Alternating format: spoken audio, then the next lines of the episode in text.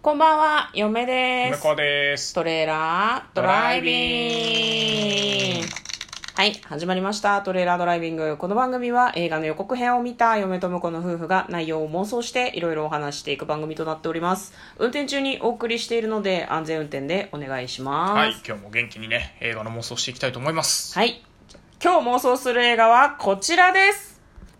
「機種」2020年8月7日公開106分の映画ですはい。違和感しかないそうだね。 やっぱジャジャン使いたいな。やっぱジャジャンを使いたいな。いやなんかね音量のイヤホンで聞いた時にねジャジャンがねちょっと爆発音味があるんだそようねね。最初のガッて入ってくるのがね。ガーがドーンってくる鼓膜にドーンってくるんだけどジャジャンの元ボリュームをもうちょい下げていただけるといけんじゃねえかなって気がするんだよね。そういったことは難しいらしいので そうなんですね。うんまあねなんかなかなか操作しながらね音量を大きくしたり小さくしたりとかもね、スマホを動かすとさガチャガチャって音がするじゃないですかそうだね。なるべく置いた状態でね、はいはい触らないで撮りたいところなんですけどまあまあまあねまあ今ぐらいならセーフですうるさかったらマシュマロちょうだいって言っとくあ、そうだね。まあでも今完成だからさあ。ジャジャン押してないし。分かんなかったかうしばらく完成にするちょ違和感しかないけどん違和感。慣れてくんじゃない慣れるかなじゃそあのうち慣れる完成にしとこうか完成の方が耳に優しいだろうしねはいじゃあ今日は「機種」という映画について、まず予告編の方を復習して内容の方を妄想していきますえっ、とコンサーンさんが主演なんかね嫁はねコンサーンっていうとこの人の顔出てくるんだけど、はい。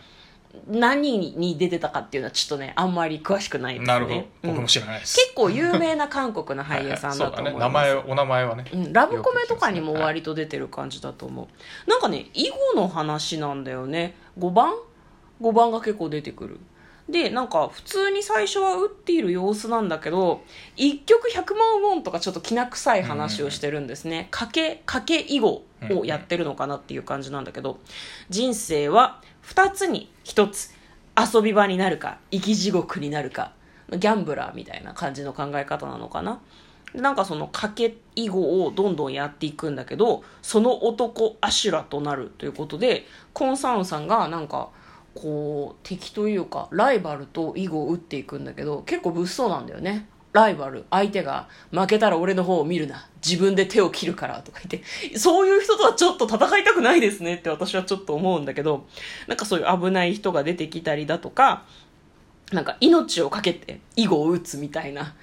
んどういう世界線なのっていうような話が結構続くんだよね。生き残るのは神か鬼か。なんか乗用車のフロントガラスになぜか5番を書いて、そこで囲碁を打つってことでもさ、フロントガラスって斜めになってるからさ、5は滑ってっちゃうんじゃないかと思うんだけど、あれは一体何だったんだろうね。金、虚栄、怒り、幻惑。お前のような弱い打ち手の運命だ騎手鬼の手と書いて騎手と読むらしいんですけどという感じの予告編でしたでは内容の方妄想していきましょうトレイラードライビング。ということでね。 ちょっとロックが意外に明るかったな。明るかったね、うん、アッもパうーちだょっっと、たねもうちょっと暗めだった。どうしてもこれなんかハイスクール味あるよね、まあまあまあまあなんかね,、まあまあそうねんんん明るい感じ真剣10代しゃべり場みたいな感じしないこれ まあまあ。懐かしいあ、僕知らないであす。そうっすかすいません、はい同世代だと思ってちょっと調子に乗りました僕、それ知らないです、あそうっすかすいまません分かんない例え出して申し訳ないです、じゃあ「騎手」という作品についてそうだね。妄想していきたいんですこけれど、はもう鬼の手といえばヌーベイじゃないですか、やっぱり。関係ある関係あるでしょ。鬼の手と書いて奇襲です。いやもう大変「ヌーベー」っていうのがあのあ鬼の手がふわーそうっそてうそう出てくるこうみんな皆さん多分ねどっかで見たことあると思う、まあ、同世代は間違いなく見たことあるし、まあね曲も覚えてるんじゃないかなと思いますけどね、うんうんうんうんこう今だからバリバリ最強ナンバーそワンう今だから調べてほしい若い方にも、そう面白いねなんか今ならさネットフリックスとかさアマゾンとかどっかで見れんじゃないの、そう絶対あるからねちょっとお色気シーンもあってねジャンプで連載しジてャたンんプだっでけ連載してたよあの妖怪が出てくそるうそう話そうであねのよう霊能力者のせ先生がね主人公うんうがんうんうね、ん結構なんだろうハートフルな話も意外とあったりしてそうそうそう面白かったですよねそうだから、んま、あのもう機種って読んだ瞬間に鬼の手しかしヌーベは関係そうないルーベです関係ないよおそらいやでもく妖怪も出てこないと思う、まあまあ出てこないと思うけど、んあの世界観がさちょっと怪獣とかあっち系ああカイジだねあれは完全にね、怪獣とかかけ麻雀とかさそうそうそうそなうんか最終的に焼き土下座するみたいなあれはカイジじゃないか赤木かああれは怪獣カイジか焼き土下座は怪獣カイジか、なんかそのすごい鼓膜をかけて戦うとかとかそういゾッとうすそうるいよううな系でいやだからうん多分あの手袋してるやつもいるしヌーベイみたいにねうんうんうんうん左手に手袋してるやつもいるし多分うんあの勝負に負けてうん手がもうただれてあ肉ーが見えてるようなおもおうぐっちゃぐちゃのやけどの跡になったのででもなんかその手を使うとめちゃくちゃいい手が打てるみたいなねそれが騎 手みたいなこそうそとうそうそかうじゃああれかもね主人公はねちょっと手どうだったか分かんないけど最後の戦いが騎手神の神の手です鬼の手を持つ人とかもしれないねで神側が鬼の一手ね主人公なのかも逆かな主人公が鬼かなって私思ってたんだけど逆かもね鬼の手を持つ人と最終的に戦うのかもしれないあー勝ち上がっていなっるほて、どね意外とリーグ戦とかなのかもよ、うん、怪獣系でいうと和シズみたいな感じでそうそすねうそう鷲津麻雀みたいなねうんうんうん血抜くっけ鷲津あれ麻和シ雀っズてマージャンチー抜きますねうん、みんなね赤城とカイジ面白いから見てほしい 私泣いたもんあれなんか人生観変わるからぜひ読んでほし いあね映画はちょっと別物だから面白いと感じる人もいるかもしれないけど漫画を読んでほしい漫画はね結構心に刺さる名言心がにねい刺っぱいあさるるよよねただねお心が元気な時に読まないとね結構えぐられる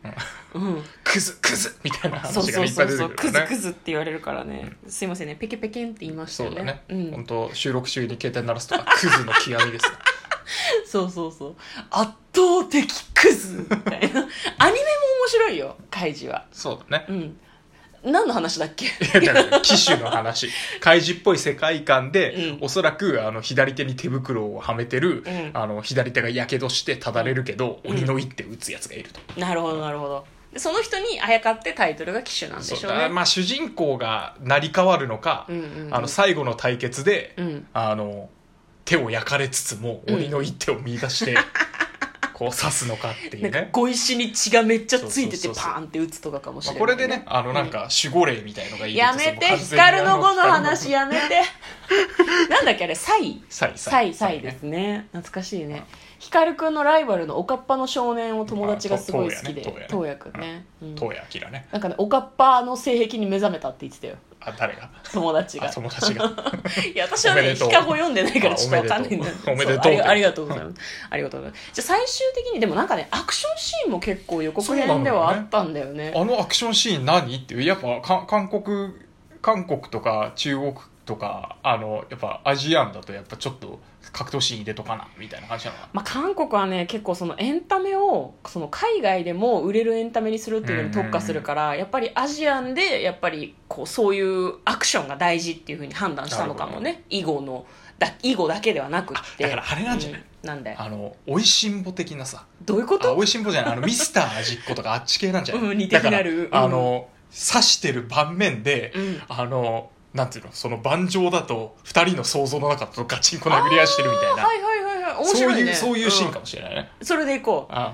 じゃあ鬼のい手のや人はやっぱだからそのうん妄想の中で「うん鬼の手解放!」って言って「ぐわーっつって鬼の一手!」みたいな感じで今日世界観めちゃくちゃだと思うよ多分カイジ出てくるわおいしんぼ出てくるわいやミでスもターなんか実行そう出ていくるうわあの、うん何エンタメ要素が全部詰まってるような予告編だったじゃないですかなるほどハリウッドでもね一花咲かせるでしょうねそうそうねそれが「騎手」という作品というふうに私たちは妄想しました、はいじゃあ簡単にストーリー読んでいきます、えー最愛の姉をも失い天涯孤独の身になったグイスが厳しい現実を生き抜く唯一の手段は生前に父から伝授された囲碁だったある一匹狼の騎士にその才能を見込まれたグイスは山寺での猛特訓によりその潜在力を開花し心身ともにたくましい大人へと成長する下山後数々の裏社会の凄腕騎士たちを撃破したギスは、えー姉を死に追いやった最強騎士ファン・ドギョンへの復讐を果たすために人生の全てをかけた戦いに身を投じる世界観完全に開示ですすごいねすうごいねん、すごく面白そうな作品でございます予告編皆さんも見てみてはどうでしょうかということで嫁と向こうのトレーラードライビングまったねー